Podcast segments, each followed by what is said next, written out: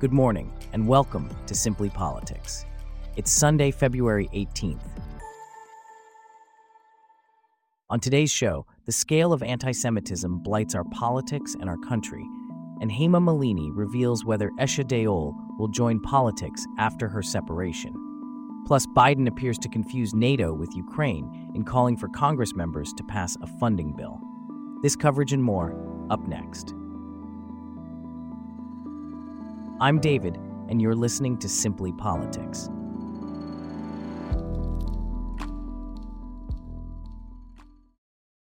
We start off with a concerning rise in anti Semitism in the UK in 2024.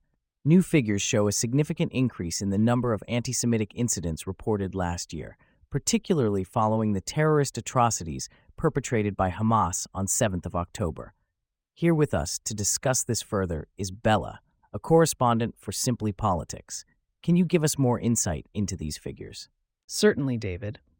The Community Security Trust, a charity that monitors anti Semitism in the UK, published its annual summary of anti Semitic incidents reported in 2023. It recorded over 4,000 incidents, more than double the number in 2022. There was a significant spike following the Hamas attack on Israel, with two thirds of these incidents occurring in the last three months of the year, a rise of 589% on a year earlier. The conflict between Israel and Hamas has acted as a trigger, with some individuals seemingly holding British Jews responsible for Israel's actions in Gaza. That's quite alarming. But were there signs of anti Semitism even before the Hamas attack? Yes, the data from the Community Security Trust shows that anti Semitism was already on the rise before 7th of October. Anti Semitic incidents increased immediately after Hamas inflicted its atrocities on Israel, even before Israel had launched a coordinated military response. This suggests that some of this anti Semitism was triggered not by Israel's response, but by Hamas terrorism itself. And what has been the response to these incidents? There have been several disturbing incidents recently. For instance, Jewish audience members at the Soho Theatre in London were subjected to verbal abuse and aggressive demands to leave the theatre by comedian Paul Currie. A Jewish chaplain at Leeds University was forced to move his family to a safe location following threats. These incidents require a strong political response. Speaking of political response, there have been some controversies within the Labour Party as well, correct? Yes, the Labour Party faced its own issues last week when it emerged that Azhar Ali, its candidate in the Rochdale by election, had made controversial comments about Israel and Hamas. He was eventually sacked, leaving no official Labour candidate in the by election later this month. Another parliamentary candidate was suspended for comments made at the same meeting. What has been the response of Labour's leadership to these incidents? Labour leader Keir Starmer has prioritized tackling anti Semitism within the party. His efforts led to the Equality and Human Rights Commission lifting its special measures on the party a year ago. However, there is concern that other candidates or members may be leaning into anti Semitic conspiracy theories. And what about the Conservatives? The Conservatives have also faced criticism. They were accused of trying to make political capital out of fears of rising anti Semitism despite having to expel one of their own counselors for allegedly making anti Semitic remarks. They also published a misleading video of Sadiq Khan making a verbal slip without his immediate self correction. It seems clear that all parties need to be committed to rooting out anti Semitism from within their own ranks. Absolutely, David. It's crucial for our political leaders to make it clear that anti Semitism has no place in our society and that everyone shares the responsibility for confronting this increasing form of racism. Thanks for that report, Bella. In other news, Aisha Deol, daughter of Dharmendra and Hema Malini, has been in the headlines recently following her announced separation from husband Bharat Takhtani, and now there's speculation about whether she might join politics. Here to discuss this further is our correspondent Michael. Can you tell us more about this development? Certainly, David. In a recent interview with ABP News, actor politician Hema Malini revealed that her elder daughter Aisha Deol is very interested in politics. She even hinted that Aisha might join politics in the next few years. Hema also shared that her husband, actor Dharmendra, supported her in becoming a politician years ago. Interesting. What else did Hema Malini say about her family's support? During the interview, Hema Malini expressed that her family has been a strong pillar of support. She said, The family is with me all the time. Because of them, I am able to do this. They are taking care of my house in Mumbai, so I'm coming to Mathura very easily. I come and go back. Whatever I'm doing, Dharamji is very happy with that, which is why he supports me and also comes to Mathura. And what about Esha's sister, Ahana Deol? Is she also interested in politics? Hema Malini was asked about both her daughter's interest in politics. While she didn't specifically mention Ahana, she did say that Esha is very interested and loves doing it.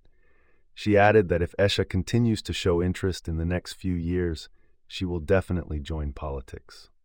Let's talk about Aisha's recent separation from her husband. What do we know about that? Aisha confirmed her separation from her husband, entrepreneur Bharat Takhtani, after 11 years of marriage. The couple released a joint statement saying they have mutually and amicably decided to part ways. They emphasized that the welfare of their two children is of utmost importance to them and requested their privacy be respected. The reason behind their separation, however, remains unknown. What about Esha's career? What has she been up to recently? Isha has had a successful career in the film industry, featuring in several big films such as Dhoom, Dus, and No Entry. She made her acting comeback last year with the thriller series Rudra, The Edge of Darkness, which premiered exclusively on Disney Plus Hotstar. She will also be seen in an upcoming series, Invisible Woman, alongside Suniel Shetty, which is backed by the film arm of Saregama India, Yoodlee Films. Thanks for the insights, Michael. In other political news, President Biden recently seemed to confuse NATO with Ukraine while urging House members to return to Washington, D.C. to vote on a bill that would fund Ukraine, Israel, and Taiwan. Here to discuss this further is Celeste, a correspondent for Simply Politics. Can you tell us more about this incident? Yes, David.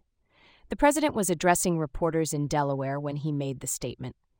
He said, The idea that we're going to walk away from Ukraine, the idea that we're going to begin to let NATO split, is totally against the interests of the United States of America, and it's against our word we've given since all the way back to Eisenhower. He then urged Congress to return home and pass the legislation funding NATO. But the bill in question is about funding Ukraine, Israel, and Taiwan, not NATO, correct? That's correct. The Senate passed the bipartisan bill this week, which would provide $95.3 million in funding to these three allies for defense purposes. However, the House of Representatives is currently on a two week break, and House Speaker Mike Johnson has stated that the House won't rush to pass it. This isn't the first time President Biden's mental fitness has been questioned, is it? No, it isn't. The president's mental fitness has been under scrutiny, especially since special counsel Robert Hur's report last week on the president's mishandling of classified documents. The report mentioned that the president has a poor memory. And how have others reacted to this recent gaffe? The Republican National Committee's Rapid Response account, RNC Research, quickly seized on the gaffe, posting a clip and pointing out that Ukraine isn't in NATO, neither are Israel and Taiwan. Has the president made any other recent gaffes? Yes, he has. Last week, he mixed up the presidents of Mexico and Egypt. And while speaking at the House Democratic Caucus Issues Conference, he confused red state and blue state with red state and green state. It's worth noting that gaffes are not exclusive to President Biden, right? Absolutely. Former President Trump, the Republican frontrunner, has also had his share of gaffes. Most recently, he appeared to confuse opponent Nikki Haley for former House Speaker Nancy Pelosi. Thanks for the update, Celeste. In other political news, New York Governor Kathy Hochul has issued an apology for remarks she made earlier this week, in which she suggested that Israel has the right to destroy Gaza in response to attacks by Hamas. This statement, made during a keynote address at a Jewish philanthropy event, has drawn criticism from several Democrats and left wing groups.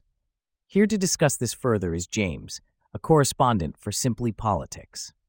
Can you tell us more about Governor Hochul's comments and the reaction they've sparked? Certainly, David. In her address at the UJA Federation of New York Lawyers Division annual event, Governor Hochul drew an analogy between Canada and Hamas, suggesting that if Canada were to attack Buffalo, there would be no Canada the next day. She went on to say that this is a natural reaction and that Israel has the right to defend itself in the same way. These comments have been met with strong criticism. And what has been the nature of this criticism? Several Democrats and left wing groups have condemned Hochul's remarks.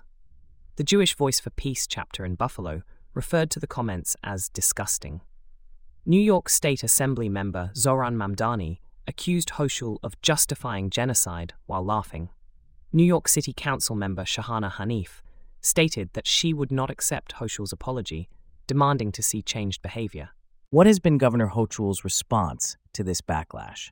In a statement shared with CNN, Hochul apologized for her poor choice of words and for the use of an inappropriate analogy. She acknowledged that her comments could be hurtful to members of the community. While she reiterated her support for Israel's right to self defense, she also emphasized her belief that Palestinian civilian casualties should be avoided and that more humanitarian aid must go to the people of Gaza. Has there been any support for Governor Hochul following her comments? Yes, the UJA Federation of New York thanked the governor for always standing with the Jewish community and against anti Semitism and hate in New York. They praised the resilience of the Jewish people throughout history in a post on social media.